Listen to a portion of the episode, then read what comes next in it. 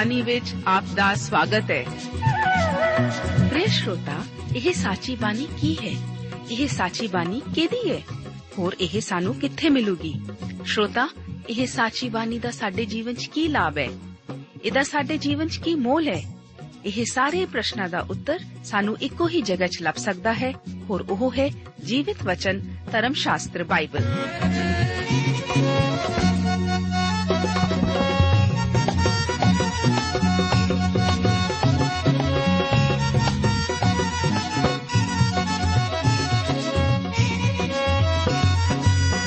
ਧਰਮ ਸ਼ਾਸਤਰ ਬਾਈਬਲ। ਉਹੀ ਜੀਵਿਤ ਵਚਨ ਦਾ ਅਸੀਂ ਇਸ ਕਾਰਜਕ੍ਰਮ ਵਿੱਚ ਅਧਿਐਨ ਕਰਾਂਗੇ।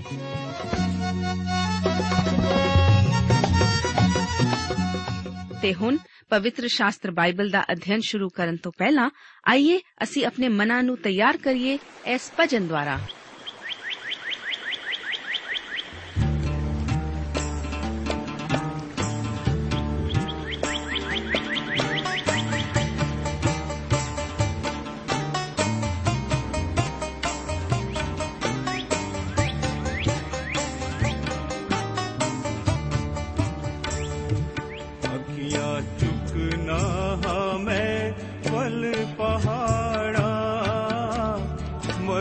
ਮਦਦ ਲਈ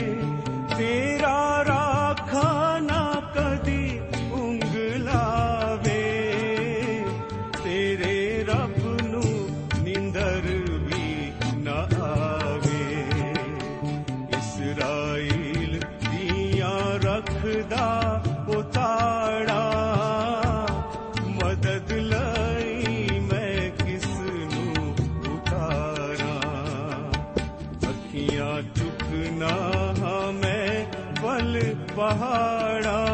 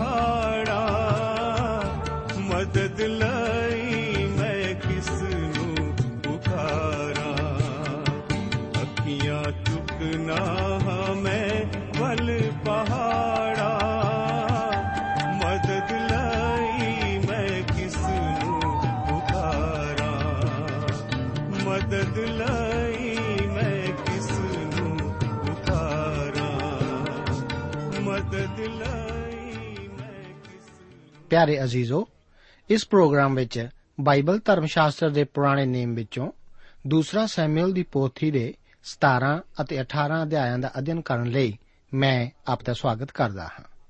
ਬਾਣੀ ਦੇ ਇਸ ਹਿੱਸੇ ਦਾ ਮੁੱਖ ਵਿਸ਼ਾ ਅਬਸ਼ਾਲੋਮ ਅਤੇ ਦਾਊਦ ਵਿੱਚ ਗ੍ਰਹਿ ਯੁੱਧ ਹੈ। 17 ਅਧਿਆਇ ਵਿੱਚ ਅਬਸ਼ਾਲੋਮ, ਅਹੀਥੋਫੇਲ ਅਤੇ ਹੁਸ਼ਈ ਦੀ ਸਲਾਹ ਸੁਣਦਾ ਹੈ, ਜੋ ਕਿ ਦਾਊਦ ਦਾ ਦੋਸਤ ਸੀ।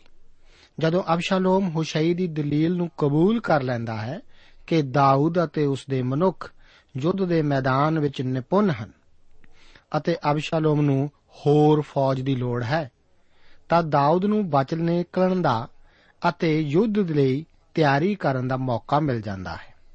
18 ਅਧਿਆਇ ਵਿੱਚ ਦੋਵੇਂ ਧਿਰਾਂ ਵਾਲੇ ਗ੍ਰਹਿ ਯੁੱਧ ਸ਼ੁਰੂ ਹੋ ਜਾਂਦਾ ਹੈ। ਇਸ ਯੁੱਧ ਦਾ ਅੰਤ ਅਬਸ਼ਾਲੋਮ ਦੀ ਮੌਤ ਨਾਲ ਹੁੰਦਾ ਹੈ। ਇਸ ਅਧਿਆਏ ਦਾ ਅੰਤ ਦਾਊਦ ਦੁਆਰਾ ਆਪਣੇ ਮਾਰੇ ਗਏ ਪੁੱਤਰ ਪ੍ਰਤੀ ਕੀਤੇ ਸੋਗ ਨਾਲ ਹੁੰਦਾ ਹੈ। 17 ਅਧਿਆਏ, ਉਸ ਦੀਆਂ 1 ਤੋਂ ਲੈ ਕੇ 14 ਆਇਤਾਂ ਵਿੱਚ ਐਹੀਥੋਫੇਲ ਅਤੇ ਹੁਸ਼ਈ ਦੀਆਂ ਪਰਸਪਰ ਵਿਰੋਧੀ ਸਲਾਹਾਂ ਦਾ ਜ਼ਿਕਰ ਇਸ ਤਰ੍ਹਾਂ ਹੈ। ਵਚਨ ਹਨ, ਐਹੀਥੋਫੇਲ ਨੇ ਅਬਸ਼ਾਲੋਮ ਨੂੰ ਇਹ ਵੀ ਆਖਿਆ, ਮੈਨੂੰ ਪ੍ਰਵਾਨਗੀ ਦਿਓ। ਜੋ ਮੈਂ ਹੁਣ 12000 ਮਨੁੱਖ ਚੁਣ ਲਵਾਂ ਅਤੇ ਇਸੇ ਰਾਤ ਉੱਠ ਕੇ ਦਾਊਦ ਦਾ ਪਿੱਛਾ ਕਰਾਂ। ਅਤੇ ਜਿਸ ਵੇਲੇ ਉਹ ਥੱਕਿਆ ਹੋਇਆ ਹੋਵੇ ਅਤੇ ਉਹਦੇ ਹੱਥ ਢਿੱਲੇ ਹੋਣ ਤਾਂ ਮੈਂ ਉਹਦੇ ਉੱਤੇ ਜਾ ਪਾਵਾਂਗਾ ਅਤੇ ਉਹਨੂੰ ਡਰਾਵਾਂਗਾ ਜੋ ਉਹਦੇ ਨਾਲ ਦੇ ਸਾਰੇ ਭੱਜ ਜਾਣਗੇ ਅਤੇ ਮੈਂ ਨਿਰਾ ਪਾਤਸ਼ਾਹ ਨੂੰ ਹੀ ਮਾਰ ਲਵਾਂਗਾ ਅਤੇ ਸਭਨਾਂ ਲੋਕਾਂ ਨੂੰ ਮੈਂ ਤੁਹਾਡੇ ਵੱਲ ਮੋੜ ਲਿਆਵਾਂਗਾ। ਕਿਉਂ ਜੋ ਉਹ ਮਨੁੱਖ ਜਿਹਨੂੰ ਤੁਸੀਂ ਭਾਲਦੇ ਹੋ ਅਤੇ ਸਭਨਾਂ ਲੋਕਾਂ ਦਾ ਮੋੜਨਾ ਇੱਕੋ ਜਿਹਾ ਹੈ ਸੋ ਸਭੇ ਲੋਕ ਸੁਖ ਸਾਂਦ ਨਾਲ ਰਹਿਣਗੇ। ਸੋ ਇਹ ਗੱਲ ਅਬਸ਼ਾਲੋਮ ਅਤੇ ਸਾਰੇ ਇਸرائیਲੀ ਬਜ਼ੁਰਗਾਂ ਨੂੰ ਚੰਗੀ ਲੱਗੀ। ਉਸ ਵੇਲੇ ਅਬਸ਼ਾਲੋਮ ਨੇ ਆਖਿਆ, ਭਈ ਹੁਸ਼ੇਈ ਅਰਕੀ ਨੂੰ ਵੀ ਸੱਦ ਲਓ, ਜੋ ਉਹਦੇ ਮੂੰਹੋਂ ਵੀ ਅਸੀਂ ਕੁਝ ਸੁਣੀਏ। ਸੋ ਹੁਸ਼ੇਈ ਅਬਸ਼ਾਲੋਮ ਦੇ ਸਾਹਮਣੇ ਆਇਆ ਅਤੇ ਅਬਸ਼ਾਲੋਮ ਨੇ ਉਹਨੂੰ ਐਉਂ ਆਖਿਆ ਕਿ ਇਹੀ ਤੋਫੇਲਿਓਂ ਆਖਦਾ ਹੈ। ਸੋ ਅਸੀਂ ਐਉਂ ਕਰੀਏ ਜਾਂ ਨਾ? ਤੂੰ ਬੋਲ। ਤਦ ਹੁਸ਼ੇਈ ਨੇ ਅਬਸ਼ਾਲੋਮ ਨੂੰ ਆਖਿਆ ਇਹ ਸਲਾਹ ਜੋ ਅਹੀਥੋਫੇਲ ਨੇ ਦੱਸੀ ਹੈ, ਸੋ ਇਸ ਵੇਲੇ ਚੰਗੀ ਨਹੀਂ। ਨਾਲੇ ਹੁਸ਼ਈ ਨੇ ਆਖਿਆ ਕਿ ਤੁਸੀਂ ਆਪਣੇ ਪਿਤਾ ਅਤੇ ਉਸ ਦੇ ਮਨੁੱਖਾਂ ਨੂੰ ਜਾਣਦੇ ਹੋ, ਜੋ ਉਹ ਕਿੱਡੇ ਕਸੂਰਮੇ ਹਨ, ਅਤੇ ਉਹ ਆਪਣੇ ਜੀਆਂ ਵਿੱਚ ਉਸ ਰਿਸ਼ਣੀ ਵਾਂਗੂ, ਜਿਹਦੇ ਬੱਚੇ ਉਜਾੜ ਵਿੱਚ ਖੁੱਸ ਗਏ ਹੋਣ, ਕੌੜੇ ਹੋਏ ਹੋਏ ਹਨ। ਤੁਹਾਡਾ ਪਿਤਾ ਜੋਧਾ ਮਨੁੱਖ ਹੈ, ਔਰ ਉਹ ਲੋਕਾਂ ਦੇ ਨਾਲ ਜਾ ਰਹੇਗਾ। ਵੇਖੋ, ਜੋ ਉਹ ਹੁਣ ਕਿਸੇ ਖੋਹ ਵਿੱਚ ਜਾਂ ਕਿਸੇ ਹੋਰ ਥਾਂ ਵਿੱਚ ਲੁਕਿਆ ਹੋਇਆ ਹੈ ਅਤੇ ਜੇਕਰ ਪਹਿਲੇ ਪਹਿਲ ਹੀ ਲੋਕਾਂ ਵਿੱਚੋਂ ਕੋਈ ਹਾਰ ਜਾਣ, ਤਾਂ ਸਭਨਾਂ ਵਿੱਚ ਇਹੋ ਹੀ ਸੁਣਿਆ ਜਾਵੇਗਾ, ਭਈ ਅਬਸ਼ਾਲੋਮ ਦੇ ਲੋਕਾਂ ਵਿੱਚ ਵਾੜ ਪੈ ਗਈ। ਅਤੇ ਉਸ ਵੇਲੇ ਉਹ ਵੀ ਜੋ ਸੂਰਮਾ ਹੈ ਅਤੇ ਇਸ ਦਾ ਮਨ ਸ਼ੇਰ ਦੇ ਮਨ ਵਰਗਾ ਹੈ, ਸੋ ਵੀ ਮੂਲੋਂ ਢਲ ਜਾਵੇਗਾ। ਕਿਉਂ ਜੋ ਸਾਰਾ ਇਸਰਾਇਲ ਜਾਣਦਾ ਹੈ, ਜੋ ਤੁਹਾਡਾ ਪਿਤਾ ਤੇ ਉਹਦੇ ਨਾਲ ਦੇ ਵੀ, ਸਾਰੇ ਸੂਰਮੇ ਹਨ। ਸੋ ਮੈਂ ਇਹ ਸਲਾਹ ਦਿੰਦਾ ਹਾਂ ਭਈ ਸਾਰਾ ਇਸਰਾਇਲ ਦਾਨ ਤੋਂ ਲੈ ਕੇ ਵੇਰਸ਼ੇਵਾ ਤੋੜੀ ਐਨੇ ਲੋਕ ਤੁਹਾਡੇ ਨਾਲ ਇਕੱਠੇ ਹੋਣ, ਜਿੰਨੀ ਸਮੁੰਦਰ ਦੇ ਕੰਢੇ ਉੱਤੇ ਰੇਤ ਹੁੰਦੀ ਹੈ, ਅਤੇ ਤੁਸੀਂ ਆਪ ਲੜਾਈ ਉੱਤੇ ਚੜੋ ਤਾਂ ਉਸ ਵੇਲੇ ਅਸੀਂ ਜਿੱਥੇ ਕਿਤੇ ਉਹ ਹੋਵੇ, ਉਹਨੂੰ ਟਕਰਾਂਗੇ, ਅਤੇ ਤਰੇਲ ਵਾਕਰ ਜੋ ਭੌਂ ਉੱਤੇ ਡਿੱਗਦੀ ਹੈ, ਉਹਦੇ ਉੱਤੇ ਜਾ ਪਵਾਂਗੇ। ਤਦ ਉਹ ਔਰ ਸਭ ਜੋ ਉਹਦੇ ਨਾਲ ਹਨ, ਸਭਨਾਂ ਵਿੱਚੋਂ ਇੱਕ ਵੀ ਜਿਉਂਦਾ ਨਾ ਰਹੇਗਾ। ਜੇ ਉਹ ਕਿਸੇ ਸ਼ਹਿਰ ਵਿੱਚ ਵੜ ਗਿਆ ਹੋਵੇ ਤਾਂ ਸਾਰੇ ਇਸرائیਲੀ ਰੱਸੀਆਂ ਲੈ ਕੇ ਉਸ ਸ਼ਹਿਰ ਨੂੰ ਚੜ ਜਾਣਗੇ ਅਤੇ ਅਸੀਂ ਉਹਨੂੰ ਨਦੀ ਵਿੱਚ ਅਜਿਹਾ ਖਿੱਚ ਲਿਆਵਾਂਗੇ ਜੋ ਉੱਥੋਂ ਇੱਕ ਰੋੜਾ ਵੀ ਨਾ ਲੱਭੂ। ਤਦ ਅਬਸ਼ਾਲੋਮ ਅਤੇ ਸਾਰੇ ਇਸਰਾਇਲ ਦੇ ਮਨੁੱਖਾਂ ਆਖਿਆ, ਇਹ ਸਲਾਹ ਜੋ ਹੁਸ਼ੇਈ ਅਰਕੀ ਨੇ ਦਿੱਤੀ ਹੈ, ਸੋ ਐਥੋਫੇਲ ਦੀ ਸਲਾਹ ਨਾਲੋਂ ਚੰਗੀ ਹੈ। ਕਿਉਂ ਜੋ ਯਹੋਵਾ ਨੇ ਐਥੋਫੇਲ ਨੂੰ ਚੰਗੀ ਸਲਾਹ ਉਲਟਾਉਣ ਲਈ ਅੱਗੇ ਹੀ ਠਹਿਰਾ ਦਿੱਤਾ ਸੀ ਕਿ ਯਹੋਵਾ ਅਬਸ਼ਾਲੋਮ ਉਤੇ ਬੁਰੀਾਈ ਪਾਵੇ। ਜਿਵੇਂ ਕਿ ਅਸੀਂ ਦਾਊਦ ਦੇ ਵੱਖ-ਵੱਖ ਅਨੁਭਵਾਂ ਦਾ ਅਧਿਐਨ ਕਰਦੇ ਆ ਰਹੇ ਹਾਂ, ਤਦ ਅਸੀਂ ਪਹਿਲਾਂ ਉਸ ਦੀਆਂ ਜਿੱਤਾਂ ਬਾਰੇ ਗੌਰ ਕੀਤਾ ਸੀ ਅਤੇ ਹੁਣ ਅਸੀਂ ਉਸ ਦੀਆਂ ਮੁਸੀਬਤਾਂ ਬਾਰੇ ਵਿਚਾਰ ਕਰਾਂਗੇ। ਅਸਲ ਵਿੱਚ ਉਹ ਹੁਣ ਸੱਚਮੁੱਚ ਮੁਸੀਬਤ ਵਿੱਚ ਘਿਰਿਆ ਹੋਇਆ ਹੈ। ਦਾਊਦ ਦਾ ਆਪਣਾ ਹੀ ਪੁੱਤਰ ਅਬਸ਼ਾਲੋਮ, ਜਿਸ ਨੂੰ ਦਾਊਦ ਇਸ ਸੰਸਾਰ ਦੀ ਹਰੇਕ ਵਸਤੂ ਤੋਂ ਵੱਧ ਕੇ ਪਿਆਰ ਕਰਦਾ ਸੀ, ਹੁਣ ਉਸ ਦੇ ਵਿਰੁੱਧ ਬਗਾਵਤ ਦੀ ਅਗਵਾਈ ਕਰ ਰਿਹਾ ਹੈ। ਰਾਜੇ ਲਈ ਇਹ ਦਿਲ ਤੋੜਨ ਵਾਲੀ ਘਟਨਾ ਹੀ ਸੀ। ਦਾਊਦ ਯਰੂਸ਼ਲਮ ਤੋਂ ਬਾਹਰ ਨਿਕਲ ਜਾਂਦਾ ਹੈ, ਕਿਉਂਕਿ ਉਸ ਨੇ ਨਹੀਂ ਸੀ ਚਾਹਿਆ ਕਿ ਇਹ ਸ਼ਹਿਰ ਯੁੱਧ ਦਾ ਪੇੜ ਬਣ ਜਾ ਕੇ ਤਬਾਹ ਹੋ ਜਾਵੇ। ਉਸ ਨੇ ਹੁਸ਼ਈ ਨੂੰ ਵਾਪਸ ਅਬਸ਼ਾਲੋਮ ਕੋਲ ਭੇਜ ਦਿੱਤਾ ਸੀ, ਤਾਂ ਕਿ ਉਹ ਅਬਸ਼ਾਲੋਮ ਨੂੰ ਇਹੋ ਜਿਹੀ ਸਲਾਹ ਦੇਵੇ ਜਿਸ ਦੁਆਰਾ ਦਾਊਦ ਨੂੰ ਫਾਇਦਾ ਹੋਵੇ। ਅਹੀਥੋਫੇਲ, ਜੋ ਕਿ ਇੱਕ ਸਮੇਂ ਦਾਊਦ ਦਾ ਸਲਾਹਕਾਰ ਸੀ ਹੁਣ ਅਬਸ਼ਾਲੋਮ ਨਾਲ ਜਾ ਮਿਲਿਆ ਸੀ। 17 ਅਧਿਆਏ ਵਿੱਚ ਇਹ ਦੋਵੇਂ ਸਲਾਹਕਾਰ ਅਬਸ਼ਾਲੋਮ ਨੂੰ ਪਰਸਪਰ ਵਿਰੋਧੀ ਸਲਾਹ ਇਸ ਬਾਰੇ ਦਿੰਦੇ ਹਨ ਕਿ ਉਹ ਆਪਣੇ ਪਿਤਾ ਉੱਤੇ ਇਸ ਸਮੇਂ ਹਮਲਾ ਕਰੇ ਜਾਂ ਨਾ। ਇੱਕ ਅਤੇ ਦੋ ਆਇਤਾਂ ਵਿੱਚ ਅਸੀਂ ਦੇਖਦੇ ਹਾਂ ਕਿ ਜੇਕਰ ਦਾਊਦ ਨੂੰ ਨਾਸ ਕਰ ਦਿੱਤਾ ਜਾਵੇ, ਤਾਂ ਬਗਾਵਤ ਖਤਮ ਹੋ ਜਾਵੇਗੀ ਅਤੇ ਅਬਸ਼ਾਲੋਮ ਨੂੰ ਰਾਜਾ ਬਣਾ ਦਿੱਤਾ ਜਾਵੇਗਾ। ਜੇਕਰ ਅਹੀਥੋਫੇਲ ਦੀ ਸਲਾਹ ਮੰਨ ਲਈ ਜਾਂਦੀ, ਤਾਂ ਇਹ ਦਾਊਦ ਲਈ ਜ਼ਰੂਰ ਘਾਤਕ ਹੋ ਸਕਦੀ ਸੀ। ਅਹੀਥੋਫੇਲ ਆਪਣੀ ਯੋਜਨਾ ਦੀ ਰੂਪ ਰੇਖਾ ਤਿਆਰ ਕਰਦਾ ਹੈ। ਅਬਸ਼ਾਲੋਮ ਵੀ ਇਸ ਨਿਰਦਈ ਯੋਜਨਾ ਨਾਲ ਸਹਿਮਤ ਸੀ। ਇਹ ਠੀਕ ਹੀ ਸੀ ਕਿ ਇਸ ਵਕਤ ਹੋਸ਼ਈ ਉੱਥੇ ਹਾਜ਼ਰ ਸੀ, ਕਿਉਂਕਿ ਉਹ ਇੱਕ ਬਿਲਕੁਲ ਵੱਖਰੀ ਸਲਾਹ ਦਿੰਦਾ ਹੈ। ਉਹ ਅਬਸ਼ਾਲੋਮ ਨੂੰ ਇੱਕ ਬਹੁਤ ਹੀ ਨੇਕ ਸਲਾਹ ਦਿੰਦਾ ਹੈ ਪਰ ਇਹ ਦਾਊਦ ਲਈ ਉਪਯੋਗੀ ਹੈ। ਦਾਊਦ ਇੱਕ ਬਹੁਤ ਹੀ ਸੰਕਟ ਦੀ ਘੜੀ ਵਿੱਚ ਸੀ ਅਤੇ ਉਸ ਨੂੰ ਸਮੇਂ ਦੀ ਸਖਤ ਜ਼ਰੂਰਤ ਸੀ। ਹੁਸ਼ਈ ਅਬਸ਼ਾਲੋਮ ਨੂੰ ਇੱਕ ਨੇਕ ਸਲਾਹ ਦਿੰਦਾ ਹੈ। ਭਾਵੇਂ ਇਸ ਦਾ ਲਾਭ ਦਾਊਦ ਨੂੰ ਹੀ ਪਹੁੰਚਦਾ ਹੈ, ਉਸ ਦੀ ਸਲਾਹ ਸਧਾਰਨ ਤੌਰ ਤੇ ਇਹੀ ਹੈ, ਅਬਸ਼ਾਲੋਮ, ਤੈਨੂੰ ਸਮਝਣਾ ਚਾਹੀਦਾ ਹੈ ਕਿ ਤੂੰ ਯੋਧਾ ਨਹੀਂ ਹੈ? ਤੇਰਾ ਪਿਤਾ ਇੱਕ ਯੋਧਾ ਹੈ। ਉਹ ਯੁੱਧ ਦੇ ਮੈਦਾਨ ਤੋਂ ਜਾਣੂ ਹੈ। ਉਹ ਪੇਸ਼ੇਵਰ ਯੋਧਾ ਹੈ। ਉਹ ਬਹੁਤ ਸੁਲਝਿਆ ਹੋਇਆ ਹੈ। ਉਸ ਦੇ ਨਾਲ ਉਸ ਦੇ ਸੂਰਵੀਰ ਮਨੁੱਖ ਹਨ। ਦਾਊਦ ਅਤੇ ਉਸ ਦੇ ਮਨੁੱਖ ਇਸ ਤੋਂ ਖਿਰ ਚੁੱਕੇ ਹਨ, ਜੋ ਕੁਝ ਵਾਪਰਿਆ ਹੈ। ਉਹ ਠੀਕ ਇਸ ਸਮੇਂ ਆਪਣੇ ਜ਼ਖਮਾਂ ਉੱਤੇ ਪੱਟੀਆਂ ਬੰਨ ਰਹੇ ਹਨ। ਉਹ ਉਸ ਮਾਦਾ ਰਿਸ਼ਣੀ ਦੀ ਤਰ੍ਹਾਂ ਹਨ, ਜਿਸ ਤੋਂ ਉਸ ਦੇ ਬੱਚੇ ਖੋ ਲਏ ਹੋਣ। ਉਹ ਰਿਸ਼ਣੀ ਹੁਣ ਸੱਚਮੁੱਚ ਯੁੱਧ ਕਰਨ ਜਾ ਰਹੀ ਹੈ। ਅਤੇ ਇਸ ਸਥਿਤੀ ਵਿੱਚ ਉਹ ਆਪ ਸਥਿਤੀ ਨਾਲੋਂ ਦੁੱਗਣੀ ਖਤਰਨਾਕ ਹੋਵੇਗੀ। ਜੇਕਰ ਤੂੰ ਇਸ ਸਮੇਂ ਹਮਲਾ ਕਰੇ, ਤਾਂ ਤੂੰ ਬਹੁਤ ਮੂਰਖ ਹੀ ਠਹਿਰੇਂਗਾ। ਪਰ ਫਰਜ਼ ਕਰੋ ਕਿ ਤੂੰ ਹੁਣ ਦਾਊਦ ਉੱਤੇ ਹਮਲਾ ਕਰੇ। ਦਾਊਦ ਦਾ ਤਾਂ ਪਹਿਲਾਂ ਵੀ ਕਈ ਵਾਰ ਪਿੱਛਾ ਕੀਤਾ ਗਿਆ ਹੈ। ਉਹ ਬਚ ਨਿਕਲਣ ਵਿੱਚ ਨਿਪੁੰਨ ਹੈ। ਸ਼ਾਉਲ ਕਈ ਸਾਲ ਉਸ ਦਾ ਪਿੱਛਾ ਕਰਦਾ ਰਿਹਾ ਸੀ। ਦਾਊਦ ਲੋਕਾਂ ਦੇ ਵਿੱਚ ਨਹੀਂ ਹੋਵੇਗਾ। ਉਸ ਨੂੰ ਪਤਾ ਹੈ ਕਿੱਥੇ ਲੁਕਣਾ ਹੈ। ਉਸ ਨੂੰ ਪਤਾ ਹੈ ਕਿਵੇਂ ਬਚਣਾ ਹੈ। ਜ਼ਰਾ ਸੋਚ ਕੇ ਜੇਕਰ ਤੂੰ ਉਸ ਦੀ ਸੈਨਾ ਵਿੱਚ ਜਾਵੇਂ ਅਤੇ ਦਾਊਦ ਤੈਨੂੰ ਨਾ ਮਿਲਿਆ, ਝੱਟ ਹੀ ਇਹ ਖਬਰ ਫੈਲ ਜਾਵੇਗੀ ਕਿ ਤੂੰ ਯੁੱਧ ਵਿੱਚ ਹਾਰ ਗਿਆ ਹੈ। ਇਸ ਤਰ੍ਹਾਂ ਤੈਨੂੰ ਪਤਾ ਲੱਗ ਜਾਵੇਗਾ ਕਿ ਜੋ ਲੋਕ ਅਸਥਾਈ ਤੌਰ ਤੇ ਤੇਰੇ ਨਾਲ ਆ ਮਿਲੇ ਹਨ, ਕਿ ਉਹ ਤੇਰੇ ਉਦੇਸ਼ ਵਾਸਤੇ ਲੜਨ, ਤਦ ਉਹ ਤੇਰੇ ਨਾਲ ਨਹੀਂ ਖੜੇ ਹੋਣਗੇ। ਹੁਣ ਕਿਉਂਕਿ ਹੋਸ਼ਈ ਐਹੀਥੋਫੇਲ ਦੀ ਸਲਾਹ ਵਿੱਚ ਨਿਰਣਾ ਕਰਦਾ ਹੋਇਆ, ਉਸ ਵਿਚਲੀਆਂ ਤਰੁੱਟੀਆਂ ਦਾ ਇਸ਼ਾਰਾ ਕਰਦਾ ਹੈ। ਉਹ ਹੁਣ ਇੱਕ ਹੋਰ ਯੋਜਨਾ ਦੀ ਰੂਪਰੇਖਾ ਤਿਆਰ ਕਰਦਾ ਹੈ। ਉਹ 11 ਅਤੇ 12 ਆਇਤਾਂ ਵਿੱਚ ਅਬਸ਼ਾਲੋਮ ਨੂੰ ਆਖਦਾ ਹੈ ਕਿ ਮਹੱਤਵਪੂਰਨ ਗੱਲ ਤਾਂ ਇਹ ਹੈ ਕਿ ਤੂੰ ਯੁੱਧ ਵਿੱਚ ਜਾਣ ਨੂੰ ਤਿਆਰ ਨਹੀਂ ਹੈ। ਐਹੀਥੋਫੇਲ ਵੀ ਯੁੱਧ ਵਿੱਚ ਜਾਣ ਲਈ ਤਿਆਰ ਨਹੀਂ ਹੈ। ਆਪਣੇ ਨਾਲ ਕੁਝ ਹਜ਼ਾਰ ਮਨੁੱਖ ਲੈ ਜਾਣਾ ਆਪ ਨੂੰ ਦਾਊਦ ਦੇ ਪਕੜਨ ਦੇ ਯੋਗ ਨਹੀਂ ਬਣਾਵੇਗਾ। ਤੈਨੂੰ ਜ਼ਰੂਰਤ ਹੈ ਕਿ ਤੂੰ ਸਾਰੇ ਇਸਰਾਇਲ ਨੂੰ ਇਕੱਠਿਆਂ ਕਰ ਅਤੇ ਫਿਰ ਤੂੰ ਖੁਦ ਫੌਜ ਦੀ ਅਗਵਾਈ ਯੁੱਧ ਦੇ ਮੈਦਾਨ ਵਿੱਚ ਕਰ। ਇਹੋ ਹੀ ਇੱਕ ਰਾਜੇ ਤੋਂ ਆਸ ਕੀਤੀ ਜਾਂਦੀ ਹੈ। ਤੇਰਾ ਪਿਤਾ ਵੀ ਇਸੇ ਤਰ੍ਹਾਂ ਰਾਜਾ ਬਣਿਆ ਸੀ। ਉਹ ਸਭ ਤੋਂ ਪਹਿਲਾਂ ਇੱਕ ਮਹਾਨ ਸੈਨਾਪਤੀ ਸੀ। ਸਾਨੂੰ ਗਿਣਤੀ ਵਿੱਚ ਵੱਧ ਮਨੁੱਖਾਂ ਦੁਆਰਾ ਉਸ ਨੂੰ ਅਤੇ ਉਸ ਦੇ ਮਨੁੱਖਾਂ ਉੱਤੇ ਕਾਬੂ ਪਾਉਣਾ ਪਵੇਗਾ। ਹੁਸ਼ਈ ਦੀ ਸਲਾਹ ਪੂਰੀ ਤਰ੍ਹਾਂ ਨੇਕ ਸੀ। ਪਰ ਇਹ ਅਬਸ਼ਾਲੋਮ ਦੇ ਫਾਇਦੇ ਵਾਸਤੇ ਨਹੀਂ ਸੀ। ਇਹ ਦਾਊਦ ਦੇ ਲਾਭ ਲਈ ਹੀ ਦਿੱਤੀ ਗਈ ਸੀ। ਇਸ ਦੁਆਰਾ ਦਾਊਦ ਨੂੰ ਜਾਂਚ ਪੜਤਾਲ ਕਰਨ ਦਾ ਮੌਕਾ ਮਿਲ ਜਾਵੇਗਾ।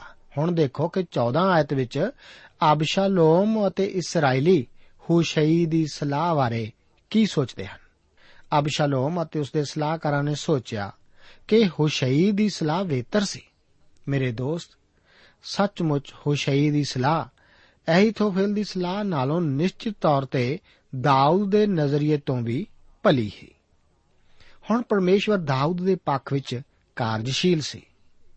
ਹੁਣ ਦਾਊਦ ਨੂੰ ਇੱਕ ਚੇਤਾਵਨੀ ਭੇਜੀ ਜਾਂਦੀ ਹੈ, ਜਦੋਂ ਕਿ ਉਹ ਕੌਮ ਨੂੰ ਇਕੱਠਿਆਂ ਕਰਨ ਅਤੇ ਅਬਸ਼ਾਲੋਮ ਦੀ ਅਗਵਾਈ ਵਿੱਚ ਇੱਕ ਕਰਨ ਦੀ ਕੋਸ਼ਿਸ਼ ਕਰਦੇ ਹਨ, ਤਦ ਹੁਸ਼ਈ ਦਾਊਦ ਵਾਸਤੇ ਇੱਕ ਚੇਤਾਵਨੀ ਭੇਜ ਦਿੰਦਾ ਹੈ। ਉਸ ਨੂੰ ਜਰਦਨ ਨਦੀ ਤੋਂ ਅੱਗੇ ਜਲਦੀ ਹੀ ਬਚ ਨਿਕਲਣਾ ਪੈਣਾ ਸੀ। ਅਗਲੀਆਂ ਕੁਝ ਆਇਤਾਂ ਵਿੱਚ ਜਾਸੂਸੀ ਪ੍ਰਣਾਲੀ ਦਾ ਜ਼ਿਕਰ ਹੈ। ਜਦੋਂ ਦਾਊਦ ਨੂੰ ਸੰਦੇਸ਼ ਮਿਲਿਆ, ਤਦ ਉਸ ਨੇ ਜਲਦੀ ਹੀ ਇਸ ਦੀ ਪਾਲਣਾ ਕੀਤੀ। 22 ਆਇਤ ਵਿੱਚ ਬਚਨ ਇਸ ਤਰ੍ਹਾਂ ਹਨ। ਇੱਥੇ ਲਿਖਿਆ ਹੈ ਤਾਂ ਦਾਊਦ ਔਰ ਉਸ ਦੇ ਨਾਲ ਦੇ ਸਾਰੇ ਲੋਕ ਉੱਠੇ ਅਤੇ ਜਰਦਨੋਂ ਪਾਰ ਲੰਘ ਗਏ। ਪੌ ਫਟਦਿਆਂ ਤੋੜੀ ਉਹਨਾਂ ਵਿੱਚੋਂ ਇੱਕ ਵੀ ਨਹੀਂ ਸੀ ਰਿਹਾ ਜੋ ਜਰਦਨੋਂ ਪਾਰ ਨਾ ਲੰਘਿਆ ਹੋਵੇ। ਹੁਣ ਅਬਸ਼ਾਲੋਮ ਨੇ ਇਸਰਾਇਲ ਦੇ ਸਾਰੇ ਗੋਤਾਂ ਵਿੱਚ ਇੱਕ ਘਮੰਡੀ ਮਨੁੱਖ ਸੀ ਅਤੇ ਇੱਕ ਆਦਰਯੋਗ ਸਲਾਹਕਾਰ ਵੀ ਇਸ ਕਰਕੇ ਜਦੋਂ ਉਸਨੇ ਦੇਖਿਆ ਕਿ ਉਸ ਦੀ ਸਲਾਹ ਉੱਤੇ ਅਮਰ ਨਹੀਂ ਸੀ ਕੀਤਾ ਗਿਆ, ਤਦ ਉਸਨੇ ਸੋਚਿਆ ਕਿ ਹੁਣ ਉਸ ਦੀ ਪਦਵੀ ਦੇ ਅਧਿਕਾਰ ਜਾਂਦਾ ਲੱਗਾ ਹੈ। ਲਿਖਤ ਵਿੱਚ ਦੱਸਿਆ ਗਿਆ ਹੈ ਕਿ ਉਸਨੇ ਆਪਣੇ ਘਰ ਦੀ ਸੰਭਾਲ ਕੀਤੀ ਅਤੇ ਫਿਰ ਆਪਣੇ ਆਪ ਨੂੰ ਫਾਹੇ ਲਾ ਲਿਆ ਸੀ। 24 ਤੋਂ ਲੈ ਕੇ 29 ਆਇਤਾਂ ਵਿੱਚ ਅਬਸ਼ਾਲੋਮ ਦੁਆਰਾ ਦਾਊਦ ਦਾ ਪਿੱਛਾ ਕੀਤੇ ਜਾਣ ਦਾ ਜ਼ਿਕਰ ਇਸ ਤਰ੍ਹਾਂ ਹੈ। ਇੱਥੇ ਲਿਖਿਆ ਹੈ ਦਾऊद ਮਹਨੈਮ ਵਿੱਚ ਆਇਆ ਤੇ ਅਬਸ਼ਾਲੋਮ ਜਰਦਨੋਂ ਪਾਰ ਲੰਘ ਗਿਆ ਔਰ ਉਹ ਇਸਰਾਇਲ ਦੇ ਸਾਰੇ ਲੋਕ ਉਹਦੇ ਨਾਲ। ਅਬਸ਼ਾਲੋਮ ਨੇ ਯੋਆਬ ਦੇ ਥਾਂ ਆਮਾਸਾ ਨੂੰ ਸੈਨਾਪਤੀ ਬਣਾਇਆ। ਇਹ ਅਮਾਸਾ ਇੱਕ ਜਿਥਰਾ ਨਾਮੇ ਇਸرائیਲੀ ਮਨੁੱਖ ਦਾ ਪੁੱਤਰ ਸੀ। ਉਸਨੇ ਨਾਹਸ਼ ਦੀ ਧੀ ਜੋਆਬ ਦੀ ਮਾਂ ਸਰੂਇਆ ਦੀ ਭੈਣ ਅਬੀਗੈਲ ਨਾਲ ਭੋਗ ਕੀਤਾ ਸੀ। ਸੋ ਇਸਰਾਇਲ ਅਤੇ ਅਬਸ਼ਾਲੋਮ ਨੇ ਗਿਲਾਦ ਦੇ ਦੇਸ਼ ਵਿੱਚ ਤੰਬੂ ਲਾਏ। ਜਾਂ ਦਾਊਦ, ਮਹਨੈਮ ਵਿੱਚ ਅਪੜਿਆ ਤਾਂ ਅਜਿਹਾ ਹੋਇਆ ਜੋ ਨਾਹਸ਼ ਦਾ ਪੁੱਤਰ ਸ਼ੋਬੀ ਅਮੋਨੀਆ ਦੇ ਰਬਾ ਤੋਂ ਅਤੇ ਅਮੀਏਲ ਦਾ ਪੁੱਤਰ ਮਾਕੀਰ, ਲੋ ਦੇ ਵਾਰ ਤੋਂ ਅਤੇ ਵਰਜ਼ਿਲਈ ਗਿਲਾਦੀ, ਰਗੋਲੀਮ ਤੋਂ। ਮੰਜੇ, ਭਾਂਡੇ, ਮਿੱਟੀ ਦੇ ਭਾਂਡੇ, ਕਣਕ, ਜੌਂ, ਆਟਾ, ਭੁੰਨੇ ਹੋਏ ਅਨਾਜ ਰਵਾਂ ਦੀਆਂ ਫਲੀਆਂ, ਮਸਰ, ਭੁੰਨੇ ਹੋਏ ਛੋਲੇ, ਸ਼ਹਿਦ, ਮੱਖਣ ਭੇਡਾਂ ਅਤੇ ਗੋਕਾ ਪਨੀਰ ਦਾਊਦ ਦੇ ਔਰ ਉਹਦੇ ਨਾਲ ਦੇ ਲੋਕਾਂ ਦੇ ਖਾਣ ਲਈ ਲੈ ਆਏ।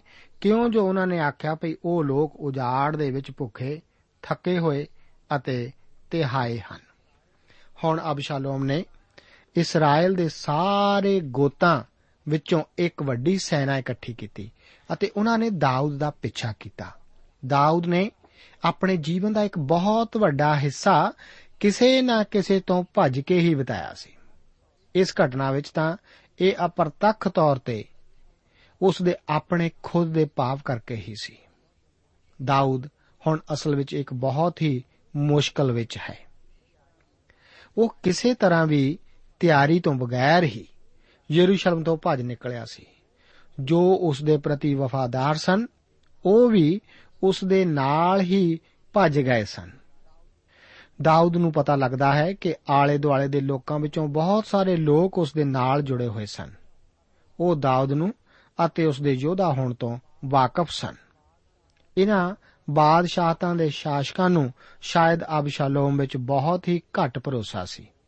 ਇਹ ਸਭ ਉਹਨਾਂ ਦੇ, ਇਹ ਜਾਣਨ ਕਰਕੇ ਹੀ ਸੀ ਕਿ ਅਬਸ਼ਾਲੋਮ ਧੋਖੇਬਾਜ਼ ਅਤੇ ਚਲਾਕ ਸੀ। ਉਸ ਉੱਤੇ ਨਿਰਭਰ ਨਹੀਂ ਸੀ ਹੋਇਆ ਜਾ ਸਕਦਾ। ਪਰ ਉਹਨਾਂ ਨੂੰ ਦਾਊਦ ਉੱਤੇ ਭਰੋਸਾ ਸੀ। ਇਸ ਕਰਕੇ ਉਹ ਦਾਊਦ ਅਤੇ ਉਸ ਦੇ ਮਨੁੱਖਾਂ ਦੀ ਮੁਸੀਬਤ ਵਿੱਚ ਸਹਾਇਕ ਹੋਣ ਲਈ ਰਸਤ ਲਿਆਉਂਦੇ ਸਨ। ਅਬਸ਼ਾਲੋਮ ਦੁਆਰਾ ਦੇਰੀ ਕਰਨ ਕਰਕੇ ਦਾਊਦ ਨੂੰ ਆਪਣੇ ਸੰਬੰਧੀਆਂ ਤੋਂ ਪੂਰਤੀ ਹਾਸਲ ਕਰਨ ਅਤੇ ਆਪਣੇ ਸਿਪਾਹੀਆਂ ਨੂੰ ਯੁੱਧ ਕਰਨ ਲਈ ਤਿਆਰ ਕਰਨ ਲਈ ਸਮਾਂ ਮਿਲ ਜਾਂਦਾ ਹੈ। ਇਸ ਦੇ ਨਾਲ ਹੀ ਅਸੀਂ ਹੁਣ 18 ਅਧਿਆਏ ਵਿੱਚ ਦਾਖਲ ਹੁੰਦੇ ਹਾਂ। 1 ਤੋਂ ਲੈ ਕੇ 8 ਆਇਤਾਂ ਵਿੱਚ ਗ੍ਰਹਿ ਯੁੱਧ ਦਾ ਜ਼ਿਕਰ ਇਸ ਤਰ੍ਹਾਂ ਹੈ। ਦਾਊਦ ਨੇ ਉਹਨਾਂ ਲੋਕਾਂ ਦਾ ਜੋ ਉਸ ਦੇ ਨਾਲ ਇਕੱਠੇ ਸਨ ਲੇਖਾ ਕੀਤਾ ਅਤੇ ਉਹਨਾਂ ਦੇ ਹਜ਼ਾਰਾਂ ਉੱਤੇ ਸਰਦਾਰ, ਸੈਂਕੜਿਆਂ ਉੱਤੇ ਸਰਦਾਰ ਥਾਪ ਦਿੱਤੇ। ਦਾਊਦ ਨੇ ਲੋਕਾਂ ਦੀ ਇੱਕ ਤਿਹਾਈ ਜੋ ਆਪ ਦੇ ਹੱਥ ਵਿੱਚ ਅਤੇ ਇੱਕ ਤਿਹਾਈ ਜੋ ਆਪ ਦੇ ਭਰਾ ਸਰੂਈਆ ਦੇ ਪੁੱਤਰ ਅਬੀਸ਼ਈ ਦੇ ਹੱਥ ਵਿੱਚ ਅਤੇ ਇੱਕ ਤਿਹਾਈ ਗਿੱਤੀ ਇਤਈ ਦੇ ਹੱਥ ਕਰਕੇ ਉਹਨਾਂ ਨੂੰ ਬਾਹਰ ਕੱਲਿਆ। ਤਾਂ ਪਾਸ਼ਾ ਨੇ ਲੋਕਾਂ ਨੂੰ ਆਖਿਆ, ਮੈਂ ਵੀ ਜ਼ਰੂਰ ਤੁਹਾਡੇ ਨਾਲ ਚੱਲਾਂਗਾ। ਪਰ ਲੋਕਾਂ ਨੇ ਆਖਿਆ, ਤੁਸੀਂ ਨਾ ਚੱਲੋ ਕਿਉਂ ਜੋ ਜੇਕਰ ਸਾਨੂੰ ਨੱਠਣਾ ਪਵੇ, ਤਾਂ ਉਹਨਾਂ ਨੂੰ ਸਾਡੀ ਕੋਈ ਲੋੜ ਨਹੀਂ। ਅਤੇ ਜੇਕਰ ਅਸੀਂ ਅੱਧੇ ਮਾਰੇ ਵੀ ਜਾਈਏ, ਤਾਂ ਵੀ ਉਹਨਾਂ ਨੂੰ ਸਾਡੀ ਲੋੜ ਨਹੀਂ। ਪਰ ਹੁਣ ਤੁਸੀਂ ਸਾਡੇ 10000 ਵਰਗੇ ਹੋ। ਸੋ ਹੁਣ ਚੰਗੀ ਗੱਲ ਇਹ ਹੈ, ਜੋ ਤੁਸੀਂ ਸ਼ਹਿਰ ਵਿੱਚ ਰਹਿ ਕੇ ਉੱਥੋਂ ਸਾਡੀ ਸਹਾਇਤਾ ਕਰੋ। ਤਦ ਪਾਤਸ਼ਾਹ ਨੇ ਉਹਨਾਂ ਨੂੰ ਆਖਿਆ, ਜੋ ਗੱਲ ਤੁਹਾਡੀ ਨਿਗਾਹ ਵਿੱਚ ਚੰਗੀ ਲੱਗੇ, ਮੈਂ ਉਹ ਹੀ ਕਰਾਂਗਾ। ਸੋ ਪਾਤਸ਼ਾਹ ਸ਼ਹਿਰ ਦੇ ਲਾਂਘੇ ਤੋਂ ਬੂਹੇ ਉੱਤੇ ਹੋ ਖਲੋਤਾ। ਅਤੇ ਸਾਰੇ ਲੋਕ 100-100 ਅਤੇ ਹਜ਼ਾਰ-ਹਜ਼ਾਰ ਬਣ ਕੇ ਨਿਕਲ ਪਏ। ਉਸ ਵੇਲੇ ਪਾਤਸ਼ਾਹ ਨੇ ਜਵਾਬ ਅਤੇ ਅਬਸ਼ਈ ਅਤੇ ਇਤਈ ਨੂੰ ਹੁਕਮ ਦਿੱਤਾ ਵੀ ਮੇਰੇ ਕਾਰਨ ਉਸ ਜਵਾਨ ਅਬਸ਼ਾਲੋਮ ਨਾਲ ਨਮਰ ਵਰਤਾਓ ਕਰਨਾ। ਅਤੇ ਜਿਸ ਵੇਲੇ ਪਾਤਸ਼ਾਹ ਨੇ ਸਭਨਾ ਸਰਦਾਰਾਂ ਨੂੰ ਅਬਸ਼ਾਲੋਮ ਦੇ ਲਈ ਆਗਿਆ ਦਿੱਤੀ ਤਾਂ ਸਾਰਿਆਂ ਲੋਕਾਂ ਨੇ ਸੁਣੀ। ਲੋਕ ਰੜੇ ਦੇ ਵਿੱਚ ਨਿਕਲ ਕੇ ਇਸਰਾਇਲ ਦੇ ਸਾਹਮਣੇ ਹੋਏ ਅਤੇ ਅਫਰਾਈਮ ਦੇ ਵਣ ਵਿੱਚ ਲੜਾਈ ਜੁੜੀ। ਅਤੇ ਇਸਰਾਇਲ ਦੇ ਲੋਕ ਦਾਊਦ ਦੇ ਟਹਿਲੂਆਂ ਦੇ ਅੱਗੇ ਮਾਰੇ ਗਏ ਅਤੇ ਉਸ ਦਿਨ 20000 ਮਨੁੱਖਾਂ ਦੀ ਡਾਢੀ ਵਾੜ ਹੋਈ।